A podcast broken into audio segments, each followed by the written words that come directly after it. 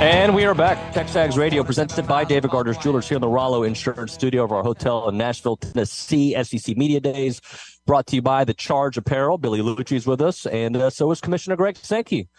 How are you doing, sir? I'm well, thank you. Thank you so much for joining us. I guess uh, first thing off, I'm going to make this about A&M in Texas for a moment. Do you see that returning at a Thanksgiving kind of vibe, uh, um, either Thanksgiving Day, the day after, or is that still way down the road for you guys to decide? Uh, not way down the road, but down the road, and we've not we've not committed to that because there are a set of realities where games fit for different reasons in, in, in our schedule, particularly in 24. Uh, with well, we'll have three neutral site games there, so those go in by contract, uh, and then you start to build out around those, and you have some limitations. So I, it's not something to which we commit, and I've I've been pretty clear on that one. Oh, sorry. Uh, talking to Greg Sankey here on Texags Radio, presented by David Gardner's Jewelers. So, is part of the conversation the eight and one and nine and one s- scenario? So, if we do go to nine games uh, in the SEC, that will be more likely to happen every year. And I think you mentioned a couple days ago that with the eight game schedule, there's no guarantee that Texas and Texas A&M would play every year. That's correct. Yeah, and we've got we have a, we have a set of those realities that are we could work through those for a short period of time to play what are really important uh, rivalry games on an annual basis at the eight game level, but you can't do that forever. And just to recraft labeling, the focus has been on if we're at eight games, a one annual opponent, seven rotating opponents. So you play everybody essentially every other year uh, with the, the lowest frequency level. If you're at nine games, you have three annual opponents and then six that would rotate, and you'd see everybody still every other year, but you'd have those three annual games. And that's one of the elements of a decision around uh, the quantity of conference games we play. I think what is interesting is after our decision in Destin, plenty of like noise in the system. How can they only play eight games? And then when we released the schedule and everybody looked at their eight games, we're like, oh, smoke. Yeah. Every one of those deals is tough. Every one of those schedules for the 16 teams are difficult. It is such a puzzle. Um, I wanted to ask you. You talked yesterday a lot about, and I, you've been talking about it probably for years, and will be for the next foreseeable future. NIL is your bigger concern the lack of kind of how it's, it feels like at times. It, it- to me, from where I sit, the wild, wild west is is that a bigger concern, or is your concern the lack of uniformity across states, across conferences, and things like that? I'll identify a couple of concerns Mhm. uh, without necessarily ranking, other than Yeah. saying they're all concerns. One is we have a national system of college athletic competition that fosters competition between conferences, within conferences, and national championships. And what we're seeing is an erosion of those national standards. Not Yeah. that everything's the same. And, and the question is, how do you conduct national competition if every state wants to wall itself off? You're essentially left with state college championships. I was just in Houston with the Texas High School Coaches Association and observed to them. You have great high school championships in Texas. That's wonderful. That's not our culture. So that's one.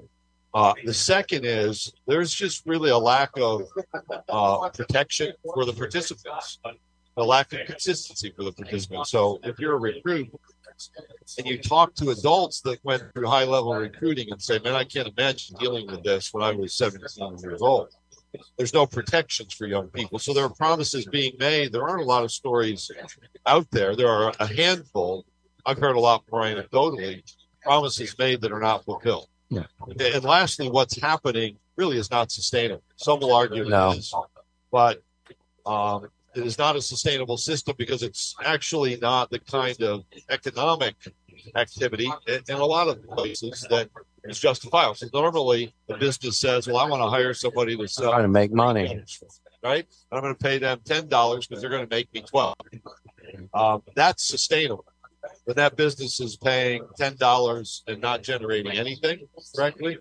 Uh, long term, that's not a sustainable reality. I always say I don't care what the program is. They could be a top five or a top fifty. If as soon as they're losing games and and things aren't going the way they want, you, you can't keep that going and that free it's it that free spending for as long as Yeah, it. the next level is kind of control and authority over the program. Mhm. And I've had enough back conversations with coaches just off to the side to say, you know, what what's going on and you know who's who has influence. So, uh, you know, a collective, a booster, an entity says I've invested X in a certain player. You know, I expect the level of performance from that player. That's a whole different level of pressure for the 18 Yeah. 19 But also expectations for how coaches make. Be, be placed, uh, or, or the pressure will come from different sources. So, I think big picture, uh, great set of opportunities. There are a lot of good stories. I don't just mean to dwell on the problematic issues.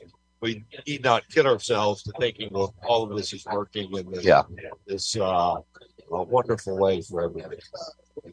Yeah, there's part of me, Commissioner, that if, if you could rewind it back about I don't know, 15 years to the Ed O'Bannon or when all this started, and, and say if if if the you it was one of those, it feels like one of those deals that you had to get out in front of, or you, you're going to end up. It's kind of like sitting on shore waiting for a hurricane to hit. No, I, I've used the the um, shoreline metaphor, if you will, which is it's tough to lose lose sight of land. Yeah. But when you have a system that arguably has worked well, not perfectly, for a number of decades, opportunity. You hear uh, a, a lot of folks go back and reminisce and say, "Let me tell you about how I changed, how I grew up, the opportunities it meant to me." Travel support, and we do all of that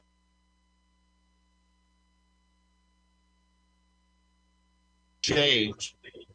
I'm not just pointing fingers. We collectively were slow to change. We still are in college sports. And if you look at history, Title IX, uh, Board of Regents versus the NCAA for TV, um, the restricted earnings coach lawsuit, law versus the NCAA, state laws. Those are external factors forcing the college athletics world to change. That's been the reality. Now, now, how will it settle out is the kind of work that I was attempting to address yesterday. Yeah. Some will reject that, say, well, there's just a commissioner talking. But for you to simply, not not for you, but for Yeah. someone to simply reject my commentary yesterday means they're not engaging in thought and dialogue about the issue. And, and they simply assume that this is the best we can do. And I don't assume this is the best we can do. Well, I know you're making the rounds, and I would love to get you on for a longer conversation when all this madness is over with. I wanted to ask you though, I'd love to sit here and talk to you about what what's your next concert you're going to go to. What's your uh? Uh, ZZ Top Is it? in Okay. New York. Now it's two thirds of ZZ Top. Yeah, I know. So that's kind of a bummer, but uh, It's still ZZ Top. yeah, it's You're, you're still getting some great the- guitar. the- yeah, that's what I was going to say. The, the bass and lead will be fine. I heard you were at Spring. I was one of my good friends. I was at his wedding last week. Uh, he, I think, was at Springs. Were you, were you guys at Springsteen. Springsteen in Austin weeks Yeah, months so ago? Yeah, A&M hosted swimming and diving, yeah. and I was looking at the concert schedule. And so the night before it was supposed to be in College Station, uh, the boss was in in Austin. Yeah. So that was a pretty easy. That's what I do too. If I see a concert nearby, I went to Blink 182 here That's what I heard. the other night. I was delayed coming out of Houston, so I missed that. but I will do the same thing. Like I, I saw Mellencamp one time. I'm stuck at an NCA meeting in, in Indianapolis, and I didn't want to go to another reception and another dinner, and I just looked and uh, I went bought one ticket. The the best part of that story was I sat by a high school principal and his wife, and a police officer and his wife, Uh huh. and when when Mellencamp's singing, singing the Authority song, they're up there. Right. Hey, They're loving it. Hey, I think you guys forgot like the essence of the song. You're a police officer and a high school principal. Like another brick in the wall or something. We saw you guys last. That, did you pay attention to the playlist last night when you Oh, guys were at dinner? It was Yeah. like straight Hall and Oates. No, I wasn't we- complaining about it at all. we talked. Private Eyes came on. I'm like, how Yeah. many Hall and Oates songs is that? It, it was on repeat. Well, thank you so much, and uh, I'll stay here and talk about 80s music. There we go. too. So we'll do a whole. Huey. Oh yeah, In fact, the, the, I've got two sets of tickets to go see U2 at the Sphere. They're on. Which again, that's three fourths. So there's some late guilt that Larry Mullen Jr. is not not there. I've never been to U2. Is at the very top of my list. Just as an '80s kid, I never saw them.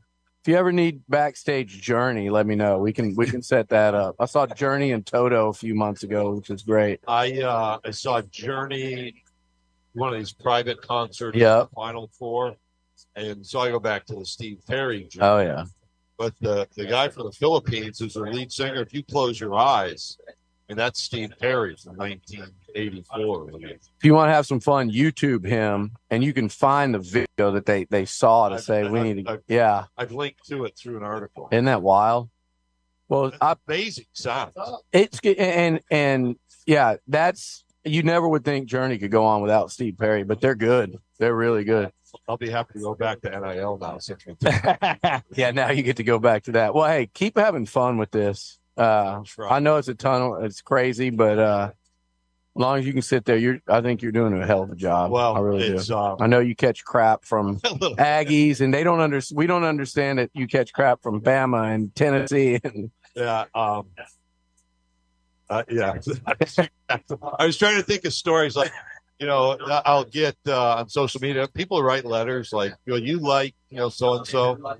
If if people don't cuss or threat, so if there's no profanity or threats in a piece of correspondence, I'll generally write back. really, That doesn't mean I'll agree. yeah, So I actually have a letter sent to one of my responses, and it was not about scheduling or, or officiating it. It was about something else where oh, I see you have a politically correct answer. And, you know, you're not taking a stand, and it, it was. It'll be an interesting back and forth. I'll bet it one will. gentleman who writes me, who I finally had to write back and say, "Look, I, I, I appreciate you continuing to write me, but I, I can't read your handwriting." Oh, man. Handwriting's a lost art. If you, I, I, I have terrible can't write anymore. I I have do. I cannot write. Are you? Are you a handwritten guy? Yeah.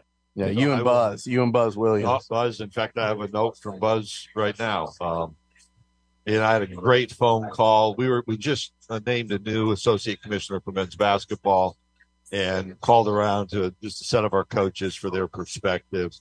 So Buzz and I had ten minutes on basketball and thirty minutes on life, which I think you could understand. Absolutely. And Buzz and I go back to he was an assistant coach at University of Texas Arlington. Yeah. Eddie McCarter was the head coach. First time I met him was kind of post game, and then he went to Northwestern State. And this is the kind of person Buzz is. Uh, And I think it was 2008. I'm in Anaheim. Kentucky's playing Marquette. Tom Crean, Remember that. Head coach. Billy Gillispie was at Yep. Kentucky. And I go walking in. I think Cornell's playing UCLA early on. I'm going to watch the game. All of a sudden, there's somebody comes out of the right side. I hadn't seen Buzz in a decade, probably. He comes right up to me. He's an assistant coach at Marquette.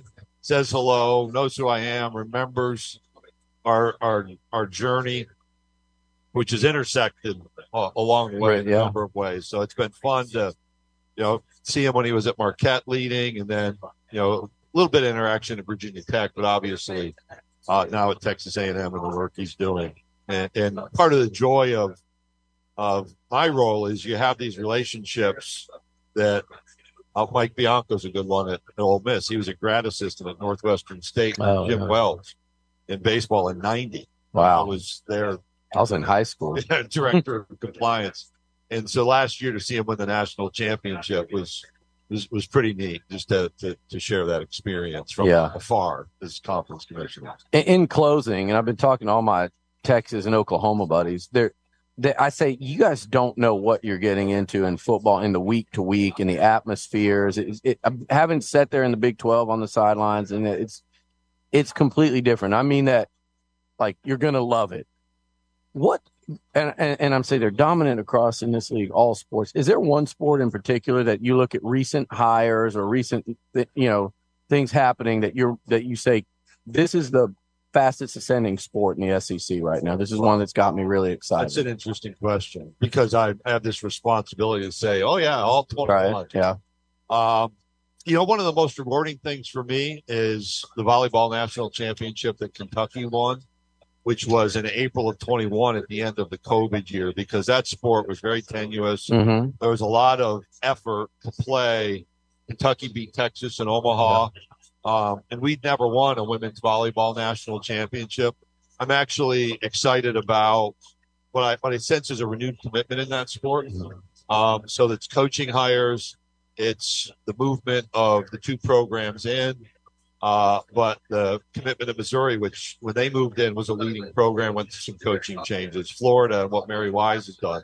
Craig, um, and you look at a program like Mississippi State that in our league had not been very competitive that's made the NCAA tournament. So it's kind of off the football beat path. I'm going to come Mhm. back to your observation there in just a second, but I actually look forward to seeing what happens in the sport of volleyball in this league over the next five years. I, I think your analysis uh, to your Oklahoma and Texas colleagues is spot on. What happens on a week to week basis in this league, um, that's part of the reality that you don't appreciate until you're you're actually in it. Yeah. And and that's about opponents, but it's also about intensity. I, I've told folks um, my first year in 2015 when Alabama played at A&M, I walked into that that stadium and it was one of the few times where I'm like, "What in the world am I doing with Yeah. this job? It's packed, it's as full as can be, and I, I break the job down into segments. Well, that when I was in, in Austin last year for Alabama and Texas, at halftime I did an interview. One of the reporters from Austin asked me, "This is really incredible," and I'm like, "Yeah, that's familiar. yeah, I saw that. we are." And Well- uh, I think that on a week to week basis is is the reality that does not exist in other conferences, perhaps the Big Ten, but I'm not sure at the intensity level that we have. Thank you so very much. I appreciate your time. Thank you. We covered a lot there. Yeah, we did. That was awesome. Thank you. Thank you so much. Thank you.